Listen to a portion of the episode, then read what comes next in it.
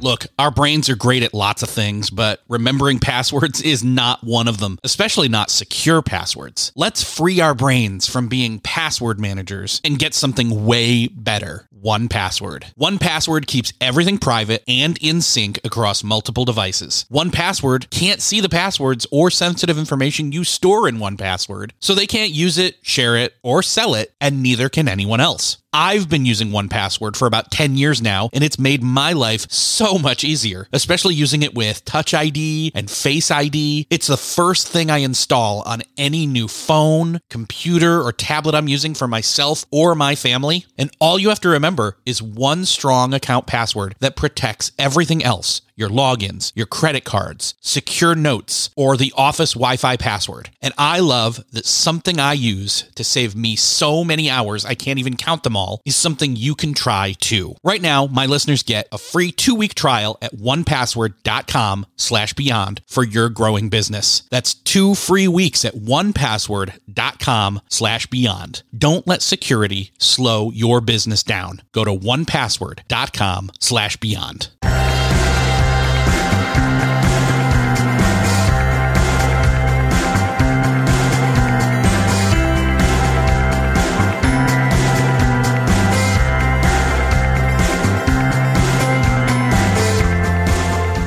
And welcome back to another episode of Beyond the To Do List. I'm your host, Erik Fisher, and this is the show where I talk to the people behind the productivity. This week, I am talking with Liz Fosslien. She's the co author of the book No Hard Feelings The Secret Power of Embracing Emotions at Work. And this book is incredible to me because it talks about the idea that emotions aren't allowed to be in the workplace. Or when they are, they're often looked at as irrational or abnormal or a weakness or negative. And in this conversation, we talk about being able to forget unemotional decisions because there really aren't any. And using emotion and even leaning into emotion, using it, talking about it, being aware of it, not trying to squelch it or, you know, neuter part of ourselves because we're human beings. We have emotions. We don't have just thoughts. We have feelings as well. Those feelings often equally as valid as thoughts, but aren't treated that way, especially in the workplace. This is a very fun conversation. I think you're going to get a lot out of this. So I'll just get out of the way and say enjoy this conversation with Liz Fosslien. Well, this week it is my privilege to welcome Liz Fosslien. Liz, welcome to the show. Hi, thanks for having me. Really excited to be on this podcast. I said this in pre uh, conversation. I get so many books, people wanting to be on the show. And so I get to be really picky because there's a never ending supply. And this was one of the ones that I thought, okay, this is interesting. I like this. I've worked in a cubicle. I've worked in different offices. I, this, this resonates with me, especially now with like some of the, the remote working stuff that I lead a team that's remote and I'm part of a larger management team that's remote. The book is called No Hard Feelings, The Secret Power of Embracing Emotions at Work. And you co-wrote this. Why has nobody written a book on this yet? And what made you decide to do it? Emotion at work is something that people have written about here and there, um, but it's usually within the context of leadership. And when we approach this problem, emotions, we're all emotional creatures, regardless of circumstance. And it's not just when you become a manager that emotions become important. And it's also, if that's the only time that you're suddenly taught about emotions, that means that once you ascend to a leadership position, you're suddenly for the first month or maybe even 6 months or maybe even forever if there's not like a real training program at your organization you're you're just completely incapable and undereducated in this super crucial part of leadership but also of all of work. Um, so we really wanted to broaden the conversation around emotion at work. And then the other thing is i think so many and I, I personally operated under this assumption as well, which is that emotion is your enemy in the workplace and you need to suppress it and like wrangle it into submission. And that's also not true. Um, there are definitely emotions that are not helpful at work, but there are emotions that give you really valuable signals. So we also wanted to start treating this topic with more affection um, as opposed to being like how to manage your emotions, how to like stop yourself from feeling anything, um, which I think is the thrust of a lot of things. And then why this interests me personally is that after I graduated from college, I got kind of the job that I thought I always wanted, which was on a really clear career path. And, uh, you know, I put on a suit, I went into a big building, and I was on a big, like on a high floor and just felt really self important. And then after about two years, I just completely burnt out. I found the work, it wasn't personally meaningful, um, there wasn't really any creativity in it. And at the time, I didn't even realize that those things were really important to me. And so it was the first time in my life that I had to confront, like, I'm actually feeling physically sick because of things that I'm feeling and I just can't ignore that anymore. And then when I started thinking about like what do I want to do next with my life, this really straight and narrow career path was gone. And so I think in that situation you really have to do a lot of reflection about like what went wrong in this previous job? Like what was it about the job that i didn't love? And then what could i have done better to like actually try and create some kind of work life balance or not be so anxious about everything? Um, and then like what do i want out of my next position? And so i think those questions inevitably they focus a lot on like what you value and and some, so much of that is what you feel yeah, it, it feels like, oh gosh, I'm, I'm even using those phrases now. Uh, to me, it has always felt like emotion is just something that when you walk into the door of your workplace, you've got to kind of hang it up with your coat and your hat when you sit down into your cubicle or whatever office it is you have, because you can be friendly and you should get along, and you should work well together, but that's about the extent of what we hear as far as emotions go in that com and it's it's almost like being neutered. It's like that component of ourselves we're being told don't even acknowledge it exists and yet it's like oh gosh I, I you know i could come up with some really stupid metaphors here and i'm not and i'm not going to um but it is like we're handicapping ourselves in a sense or burying stuff that uh, could be helpful, but is also causing like an undercurrent of problems that we're not even able to deal with because we're not acknowledging that emotions exist. Yeah, completely. And I think also when everyone kind of wears this I'm a I'm a robot mask, it makes people feel really isolated. So many of the people that we've talked to, both interviewed for the book and then just on a personal level, they have questions that everyone has, but they think that they're the only ones experiencing those things. Um, and so I think a lot of the book is just making it more public that like everyone has emotional needs. And it's actually biologically impossible not to have an emotion. so the idea that we like don't feel anything at work is ridiculous and therefore harmful. Um, and I think also it, it, it prevents us from taking even what might be normally perceived as negative emotions and seeing the value within those. Like one of my favorite examples is envy. Um, and I think jealousy is something that is kind of stigmatized, and it is like you shouldn't. Obviously, you shouldn't let your jealous feelings turn into bitterness or you know change the way you act towards someone. But they contain really valuable signals about what's important to you. So if I'm envious of someone who you know, for example, like has a cartoon published in the New Yorker. I think that's an important signal that for me, that's something that I want. And like how then I can start thinking through, well, how can I get there? Um, so if you never allow yourself to acknowledge that you feel envy, you're also cutting off maybe a really important signal about where you want to be and and what you value. Yeah, and, and I think that's I think you're you're hitting on something that was kind of eye opening to me as I read the book was this this idea that, uh, again, when people talk about someone being emotional, that's a weakness when it's called out like that. It's, it's that you're, it's that you're going down a road that's overreacting. But what you're talking about in this book is emotions add this other almost superpower awareness or self awareness that allows you to function at a higher level. Yeah, I, I want to talk too about the the difference between being emotional and then I think there's there's one it's one thing to feel and there's another thing to become a feelings fire hose. And so we're really not endorsing in this book that if you have a feeling in the office or even in your personal life you should immediately act on it. You should immediately talk to everyone about it.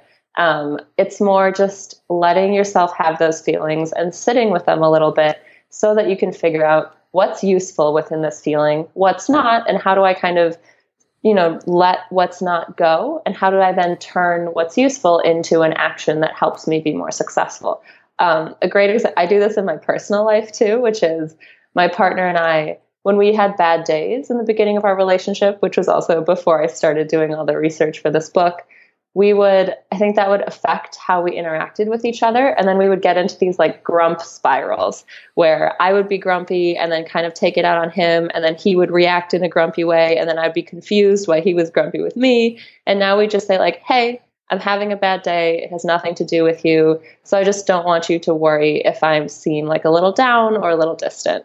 And just saying that, just acknowledging that, just smooths every interaction after that. And the same goes in the workplace. I think really great managers are able to have some level of emotional expression where they say, you know, there's a lot going on. We're all stressed. Here's how we're going to get through it. But just want you to know like, if my emails seem curt, I'm not upset with you. I just have a lot going on and I'm responding quickly.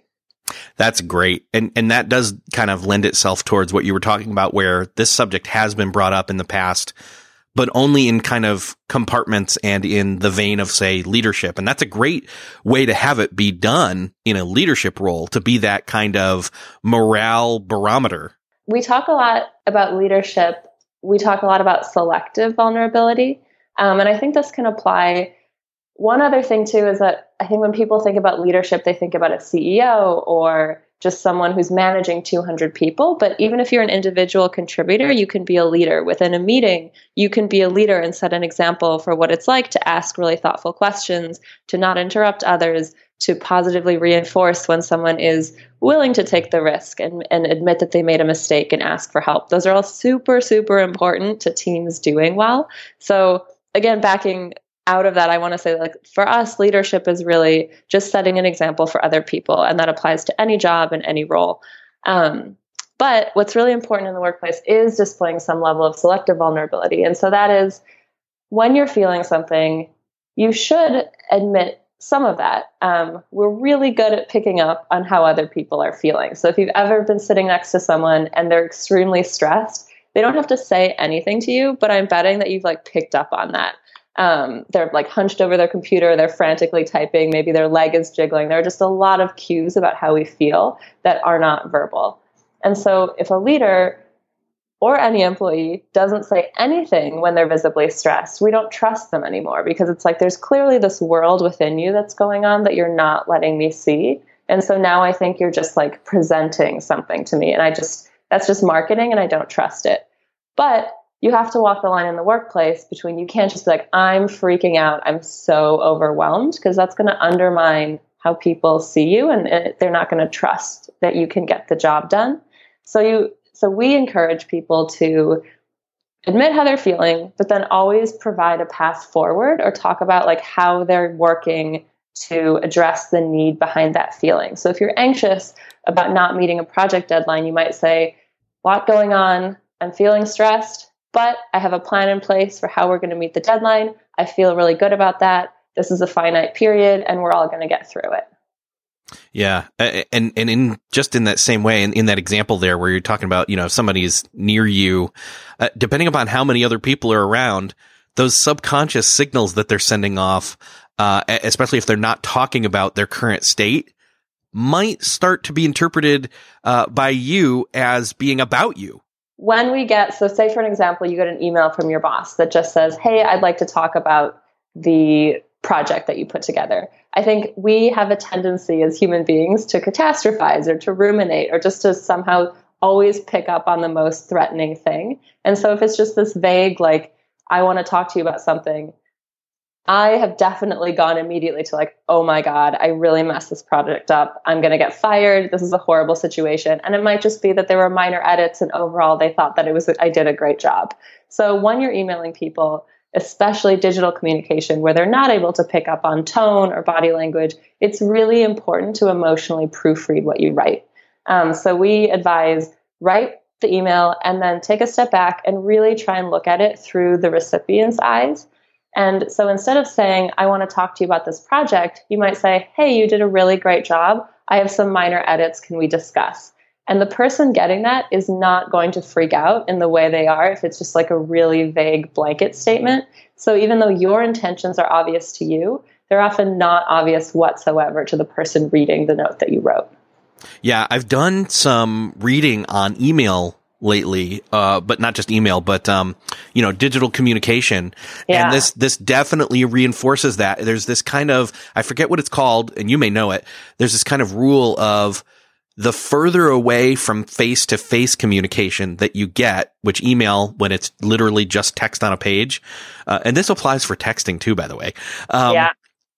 that it's kind of like a, I think it's called a negativity bias. That is, you start removing the, um, what is it called? The physical cues, the um, like uh, any nonverbal gestures Yes. or or signals. Yeah. So we we really encourage people, especially when you're first starting to work together, to use richer communication channels. So even if you're remote, um, default to video. It's just so useful to be able to see someone when you're talking to them. And we have so much more negativity bias when we don't know someone personally. So like if you're talk if you're emailing with your mom, let's say, you're usually not going to get upset about something if you have a really solid like I don't know 40 years relationship with her and you really know like all of her how her communication you know signals and like how she writes emails if you're just starting to work with someone and they write something really curt you're probably gonna that's the only thing you know about them. And so you're really gonna read into that short message. Um, so we always say start with video um, start with phone just anything that's not just digital. And then as you get to know each other better then you can rely more and more on just on email. Yeah, I think that's a great idea. I, you know, that's one of the things that with with my team, like uh, certain people, yeah, like we've got a history, so we're good. But mm-hmm. others, it's like, hey, could we do this meeting on video, please? Like, I know you want to sit there and also like have your head down and like look something else over, but like that also, or not show that you're not really present, but. we really kind of all need to be, you know, on the same page and, and things like that. And, and, you know, voice is fine, but like video so, vi- again, video, you can see the visual cues, the, the body language. That's what I was, that's the phrase I was looking for earlier. Body language.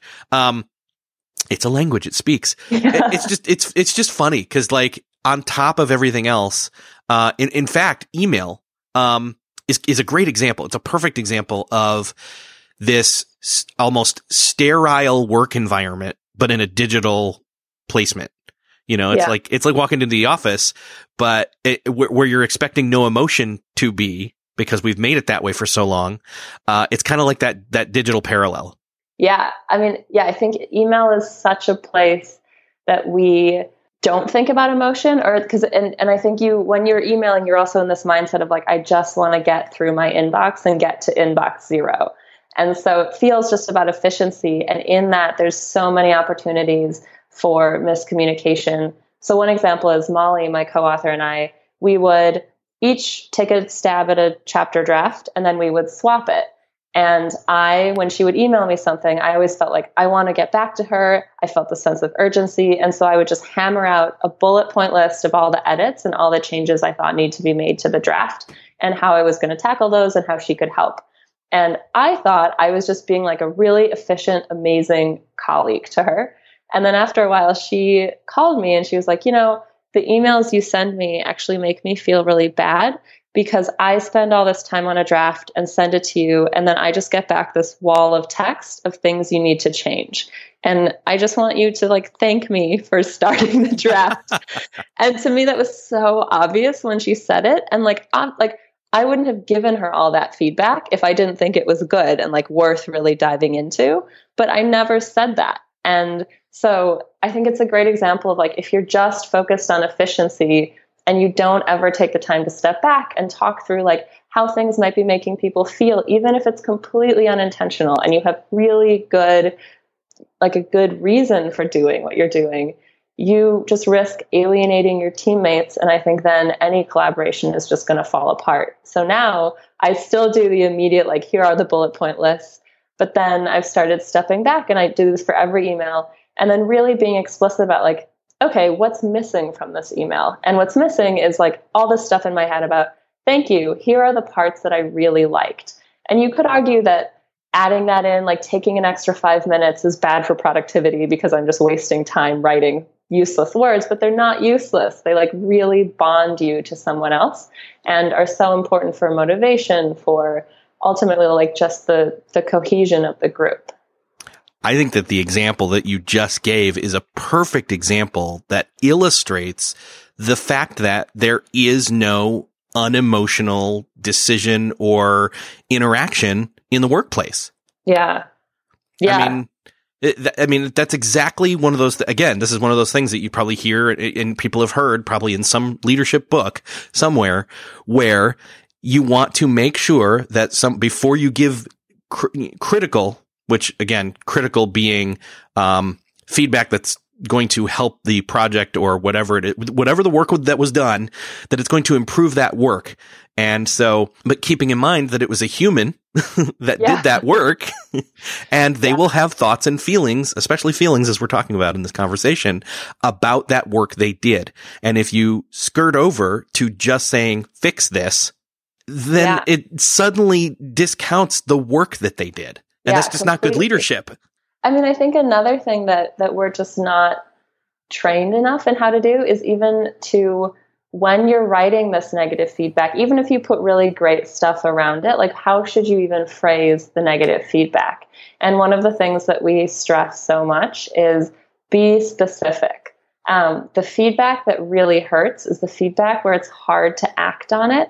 And so, for example, if I say to you, hey, the presentation that you gave, your comments just really missed the mark. Uh, I think you have room for improvement. That's just not really useful and you're just going to sit like i don't think there's anything you can do with that besides sit with it and become really anxious. Like what does it mean that my comments missed the mark? Was it the slideshow? Was it my gestures? Was it like was i just not smart enough? Um, and so it really starts to feel like a criticism of your entire sense of self as opposed to if i had said to you hey slides three and four really seem tangential i'd cut them makes for a much stronger presentation that's so much better. Uh, it's it's much harder for you to become anxious about that. Like you might think, "Oh, I could have done a better job," but you're not going to sit there and just like think on this forever and ever because I made it really clear what you needed to work on.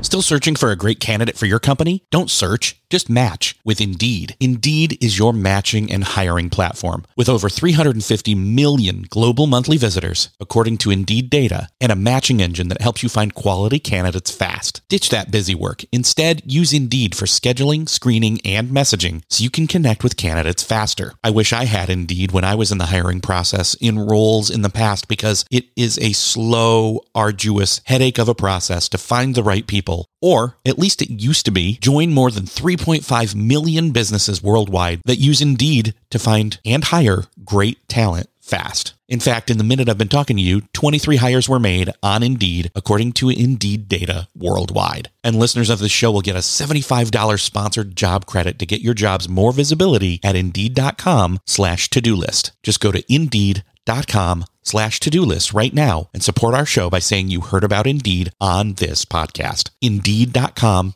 slash to-do list. Terms and conditions apply. Need to hire? You need Indeed. What's something that works so well, it basically feels like magic? For me, I'm thinking air conditioning, noise canceling headphones, definitely. Meeting free Fridays? What about selling with Shopify?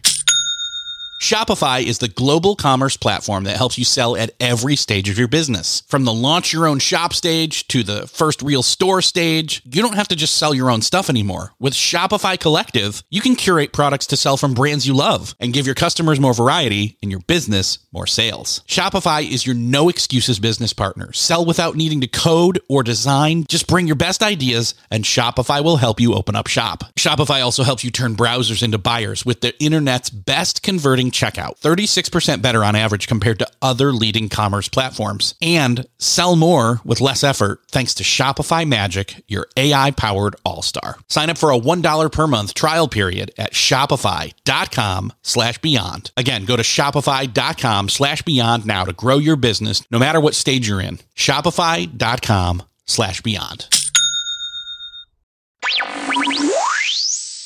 I've always heard that it's great to first start off by acknowledging and even praising if that's possible. I mean, if it's a, if what they turned in is really horrible, that's, that's really difficult to do. Uh, yeah. but you can still get there. I think you can say something along the lines of, uh, gosh, I'm gonna have to make this up. Something along the lines of saying, I can see that you put a lot of effort into this. Thank you so much for working on this. here's a couple of edits. Yeah. Uh, I, and again, even there, it already turned negative real quick yeah. for I mean, the think- for the recipient. Yeah, but I think one thing that helps a lot is so when you suggest a different way of doing things, explaining how it will benefit the person, and then also saying that, like, I'm really confident that you can get here. And I'm giving you this feedback because I know that you have the ability to make these changes and turn this into a really great thing. So we interviewed Wharton professor Cade Massey, and he always recommends positioning critical feedback as bridging the gap. So identify where you want the person to be, tell them how to get there, and then really emphasize that you have you think they have the ability to bridge that gap. Um, and so one thing, because you talked about like how to even introduce the critical feedback, one piece of advice we give too is to start out by saying, I'm giving you these comments because I have very high expectations of you and I'm confident that you can reach them. And that already sets it up as like, I'm here to mentor you and to help you, not to tear you down. I think ultimately one of the biggest things I took away from the book was just the fact that us getting to this point of one, acknowledging that emotions exist in the workplace, like, and, and not, you know, again, acting like we're robots, but then two, leaning into learning to understand them and then appropriately express them. Yeah, I find it really fascinating to look at emotions in the context of decision making because I think this is an area where there is a lot of conflicting advice. You have some people that say always listen to your gut, and some people that say you should never rely on your gut. And researchers have actually found that the people who make the best decisions, so they looked at day traders who were deciding whether or not to buy or sell a stock, the ones that had the best performance were those that acknowledged everything they were feeling but didn't necessarily act on all those feelings. And so the reason that's so important is because we have what psychologists call relevant and irrelevant feelings. And so an irrelevant feeling is I'm stuck in traffic for two hours and I'm really upset. When I get to the office, I'm just grumpy and I shouldn't necessarily let that affect how I give feedback, how I see a report. But if I don't acknowledge, if I don't just stand there and say, okay, I'm upset, it's because I sat in traffic if I don't understand what's driving that, I'm just going to let it color everything I do for the rest of the day, and I'm going to make worse decisions. I'm going to be rude to my colleagues. Um, an important emotion when you're just making a decision is if you're choosing between two options and the thought of not choosing option B fills you with regret, that's actually a really useful signal because there's something about option B that is appealing enough to you that you do have some kind of compulsion to pick it. And so that is not an emotion you should ignore. But if you don't, first, if you don't even accept that you're going to feel different things, you're not able to list everything out and then filter through it. And again, put aside what's not useful to you and what you shouldn't let like stick its kind of tricky tentacles into your decision making. Um, and then look through what is useful and let that like guide along with, you know, analysis and maybe a pro and cons list. But letting regret, for example, be part of that pros and cons list. So what would you say to somebody who because I've I've heard a leader say this. I've heard someone say that um, making decisions by emotion only or uh, better way to put it is you have an emotional response to a decision that needs to be made and then you go about finding factual uh, I- analysis or data to back up your emotional decision uh, it, that saying that that's the wrong way, that in fact you should go by the data. The data doesn't lie. Yeah. So I think this is probably something a lot of people ask. And I would say you should treat them semi separately. So there's one which is so there's also some emotions can be useful signals in that they're just based on like you have faced the situations situations so many times that you do have like an instinctual reaction and that's just training. That's just like you've been here you've chosen the right thing many times so you just instinctually know what that right thing is. I'm not endorsing that you like immediately pick that right thing. I think it is still really important to look at the data to understand what the numbers are telling you to like take into account the entire world that might be affected by this decision. But not to ignore what you're feeling in that moment. So if it is like, oh, I have this kind of compulsion to pick this thing, let me sit back and let me see like, is it because I'm mad and I just want to show people that I can do this? that's a horrible reason. And so that compulsion, born out of anger, not useful, and I should not listen to it. If I feel kind of instinctively drawn to a choice because it seems like a situation I've faced many, many times before, and when I've made that choice, it has had a good result, then it's something that I should factor into the decision. But I don't think it should ever be like fully based on your emotions. It's more on just seeing them as like these little additional data points that you can either discard or factor into the analysis. Gotcha. I think the reason why uh, usually that it's bad advice to just be like, it, or why people came up with that advice in the first place was basically the scenario would go like this. Someone would say, I feel we should do this. And here's a bunch of reasons why that I looked up. And, right. and that's not a great decision making process, but that discounts the feelings altogether. It discounts the emotions altogether. And what really you're saying is, again, that's the error of discounting that emotion takes place or sorry, that that emotion has a factoring into the decision making process at all. And really, it's not just about the what am I feeling and being aware of that, but it's then the why behind that, that that might actually dig up even better information to make the decision with. Yeah, I mean, I think you should never start with a feeling and then come up with data to back it. I think, like, again, the feeling should just be part of the data. And I would also advise that in a work context, you should factor in how you're feeling. Um, but it might not always be the best thing to like use that as part of your argument, even if it's like a valuable thing to evaluate. Um, so yeah, I think this is again, it's all I would say it's just more data that should be considered with all the other data. It should never be like leading the data or more important than the data or completely ignored. I wonder if you have any kind of insight then as far as from a macro level, uh, someone who reads the book but isn't in charge necessarily in higher cultural decision making mm. processes in their their organization. Like they're like, oh, this book is addressing exactly what the problem is where I work, but they don't feel like they have the power to like enact change towards making things more healthy in that workplace. They're more yeah. of like a, they're almost like, okay, now I know how to drive correctly myself. I'm a defensive driver, but all these other people are swerving all over the road. Yeah, yeah we, we get this a lot. Um, and I think people do feel powerless in those situations, but they're really not. So a new uh, a new concept that's come up recently in the literature is this idea of emotional cultures, and it's not a new concept in the world. It's just like only been studied in the past few years,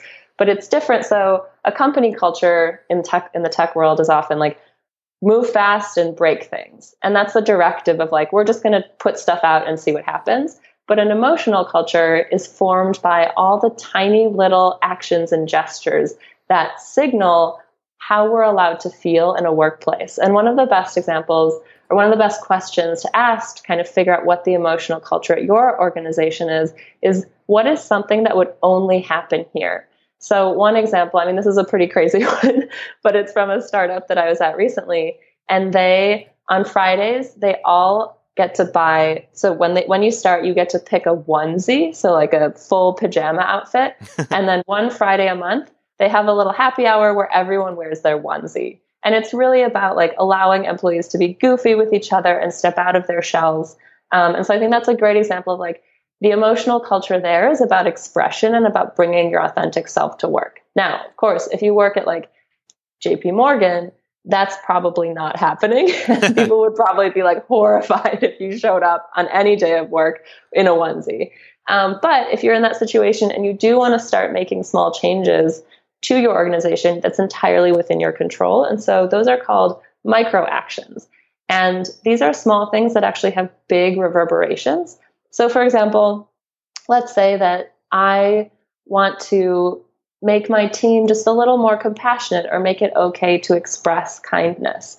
If you do something nice for me, let's say you bring me a coffee from Starbucks, instead of just being like, okay, great, I can I can positively reinforce that openly and say like, thank you, I really appreciate this. And then I can do something for you the next day. And those are these little things that again stick out in people's minds. Um, another great one that I come across so frequently is just knowing how to pronounce and spell people's names. Um, my name is Elizabeth with an S instead of a Z, so L I A S.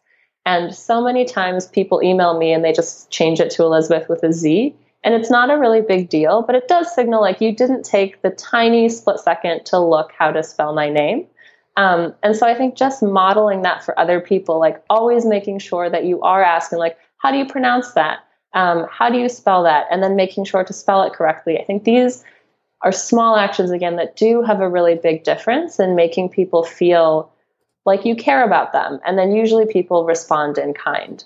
Um, so I would just encourage people not to lose hope and to realize that because emotions are contagious, because we do pick up so strongly on what someone is feeling, if you're just modeling kindness and you're not always stressed and you're really trying to make other people feel included, people are going to pick up on that and that will change maybe in a small way maybe just for the two people sitting around you but it will change the environment in that group Okay, so number one, you're making me feel really good because I asked you how you pronounce your name and stuff. I know, I loved it. So prior great. to the recording, so that was awesome. Because uh, I did notice the S in Elizabeth, but my wife's name is Elizabeth, but it's with a Z, and I've known somebody in the past in college who uh, it was Elizabeth. Well, it was Elizabeth actually because it was oh, an S. Oh, so yeah. I didn't even think to ask that part because I saw that you went by Liz, so that was great. But it was your last name that I wanted to pronounce. But anyway, I feel really good that I actually went there and did that. So yeah, and I job. thought I really appreciated that. um, uh, yeah, I, I think that you're exactly right. It's one of those things where it's difficult to kind of accept that we're kind of working from a consistent micro. What was it again? Micro actions micro actions yeah the small gestures that actually communicate a lot. I think we underestimate the power of those but and, and I, th- I think that that i think that it can feel because i've been in offices where stuff gets stuff just overall gets squelched uh, overall. Yeah. Not, not that buying somebody a coffee is just like, that's unacceptable. You can't even do that. No, that there's no rule. Uh, I, I hope there's no workplace out there that says that's not a, that that's a rule. You can't buy a coworker a coffee, yeah.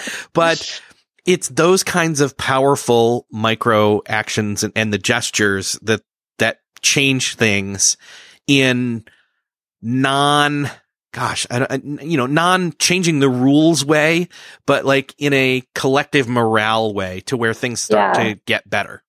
So much of it, I think, just comes down to positive reinforcement too. So I think, you know, if, if you're in a group and you see an, an issue with an idea that someone throws out, it can be really scary to stand up and say, actually, we're all excited about this, but I just want to flag a problem. And yet, it's so important to the team's success that people feel comfortable enough to speak out and flag those problems. Otherwise, you're, you're going to have huge blind spots. And so, if I see someone, and especially if I see that they're kind of nervous or their voice is a little shaky when they say, Hey, I actually, I don't know that that's going to work. Something that I can do is say, like, thank you for bringing that up. I really appreciate it. Super small action but that that makes them feel better and also indicates to other people like this is the behavior that we want and we want to encourage. Um, i want to go back just because i think this is such a beautiful example of how small things can make a difference too is again going back to just knowing how to pronounce people's names.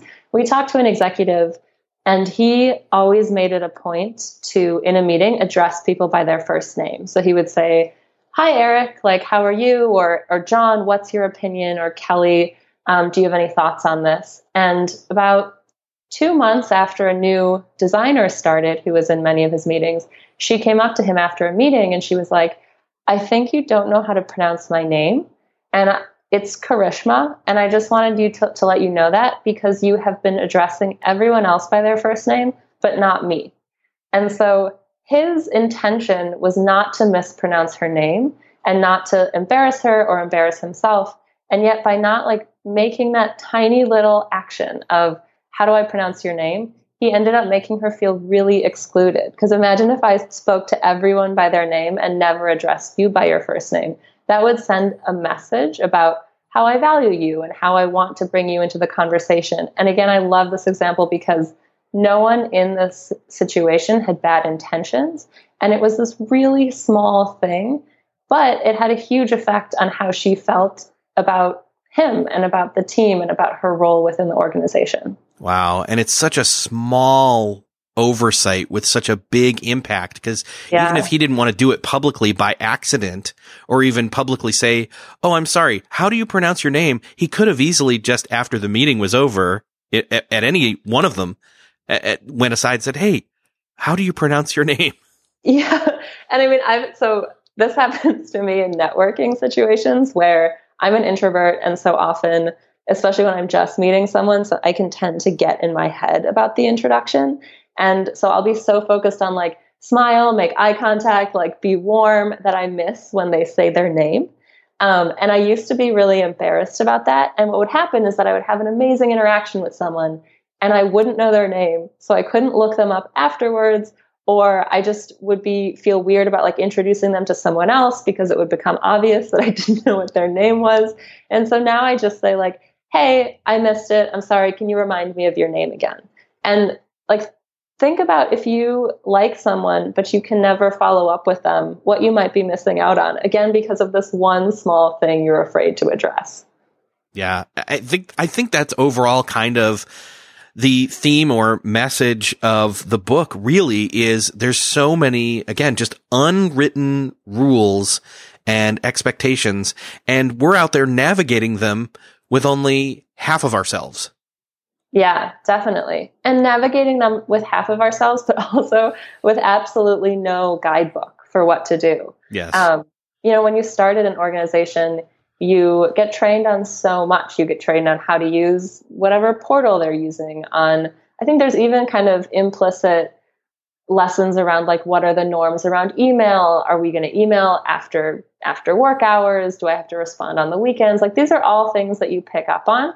Um, sometimes they're made explicit, but we're really never. There's no training course on like how to give feedback or you're having an issue with a coworker. Here's how to have a difficult conversation here's how to get curious as opposed to start blaming other people. Um, and these are things that, you know, are so crucial to being part of an organization and and just being successful. Like emotional intelligence is over and over one of the things that is most correlated with success it's a good thing you guys wrote this book. This is that missing manual for operating in, in, the workplace.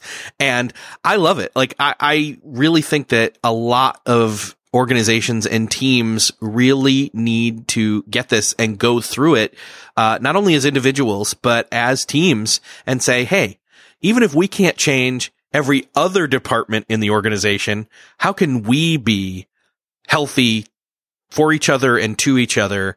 And it's, it's a great book. Oh, I gotta mention the fact that I said this pre-recording, but I love that this book has all these great, uh, cartoons that really do a great job of illustrating on an emotional level, I might add, uh, the, the message of, uh, and all the lessons of the book. So great job. Thanks. Yeah. The cartoons are really meant, I mean, both some of them kind of illustrate some of the research or, or differences in how different people's brains might work. Um, but they're really intended to help people just see their emotional life with more affection. Um, it doesn't have to be this scary thing. I think a lot of people don't even know how to start thinking about emotions, let alone like start talking about them with their team. Um, and going back to you mentioned that's really important for teams to do this. It doesn't have to be a scary thing, you know. Like I think if you just start the meeting off with like, "Oh, here's some fun cartoons," maybe let's discuss the one about teamwork um, or you know like we also have in the book uh, just a few questions so that you can go through with your team. You just set aside half an hour and say how do you work with me? Like what norms do we want to have around communication? And again it doesn't require that much time doesn't have to be scary. I think it's great to inject any conversation about this kind of stuff with some humor and we hope the book does that on a broader scale, which is just like it's accessible, it's engaging, just really start listening to your emotional self. That is, I think, what ultimately the lesson, aside from all the other ones, uh, the main lesson for me was wait a second, there is. I'm a multi-dimensional human being, yeah. and to only, you know, be acting or deciding out of one or two dimensions of myself instead of fully bringing myself to bear to my work problems or my work uh, successes uh, I am really sort short. I am really short changing myself, and that's not fair to me or those I work with. So yeah, yeah, yeah. and also, you know, there's research that shows that the people who feel the worst when they have a negative emotion are those that beat themselves up for it. And so I think if you think you're the only one that's feeling anxious at work, you might start to get into a spiral where you're like, I'm anxious that I'm anxious. I'm depressed because I'm an anxious person person and I'm the only one that feels like this. As opposed to if you're like, I'm having a bad day, I'm on a stressful project, it's okay. Other people feel like this too. You just move on much faster. Yes, agreed. Well, I want everybody to be able to go check out the book. So let's uh let's tell everybody where they can go to find out more. And uh yeah, I, I just think this is this is gonna be really helpful to a lot of people. Oh, thank you. Yeah. So you can go to our website, Liz and Mollie, and that's L I Z and the word, and then M O L L I E. So Mollie and I both have little alternative spellings of our name. Um, and there we have a newsletter we send out every month. Um, we also post new comics on Instagram, which you can find on the website. And then the book is just available for pre order on Amazon, um, at Barnes and Nobles, kind of at your independent bookstore as well. Great, and I'll link I'll link those all up in the show notes for this episode. And Liz, it was great talking with you. I can't wait to have this get into the people's hands and start making uh, lots of impact. Yeah, thank you so much. This was really fun. Thanks for having me. Well, that's it. Another episode in the can. Do you carry around a can to hold your podcasts in? Because that just makes absolutely no sense. But I hope that you got something out of this. I hope that you reconsidered the place that emotions have in our lives and in our workplaces and reconsidered some of those unwritten rules in your company's culture. Whether you're part of a big company or a small team or a solo person who interacts with a lot of other people is solopreneur as they call it. Emotions matter. They're part of you. They actually can help you. You can lean in on those as well as your analysis and your thinker brain. They're not in contradiction, but I want to know what you think. So head on over to beyondthetodolist.com slash 257. There you'll find the show notes. You can let me know in the comments what you thought of this episode. You'll also find links to everything we mentioned in this conversation. You can find the links to the book, No Hard Feelings, The Secret Power of Embracing Emotions at Work. You'll find the links to Liz Fosslien and Mollie West Duffy's website. The book is about to come out by the time you're listening to this. It is probably released or is just crossing over from pre-order status to delivery status. I really enjoyed this. I really, I mean, I try to have as many unique approaches to work and productivity on this show as I possibly can. This is definitely one of them. So, if you enjoyed this conversation and you know of somebody else who needs to hear this because it's a fresh perspective on productivity and work, I would love for you to share it. Again, you can find the show notes at beyondthetodolist.com slash 257. While you're there, you can hit the share button to share that with somebody and let them know about this. I would love it if you would. And until next episode, I'll say again, thanks for listening. I really appreciate it. Lots of cool, fun things coming up. Great conversations. Again, in the can. I'll pull them out of my can. I'll send them over to your can. And with that, I'll see you next episode.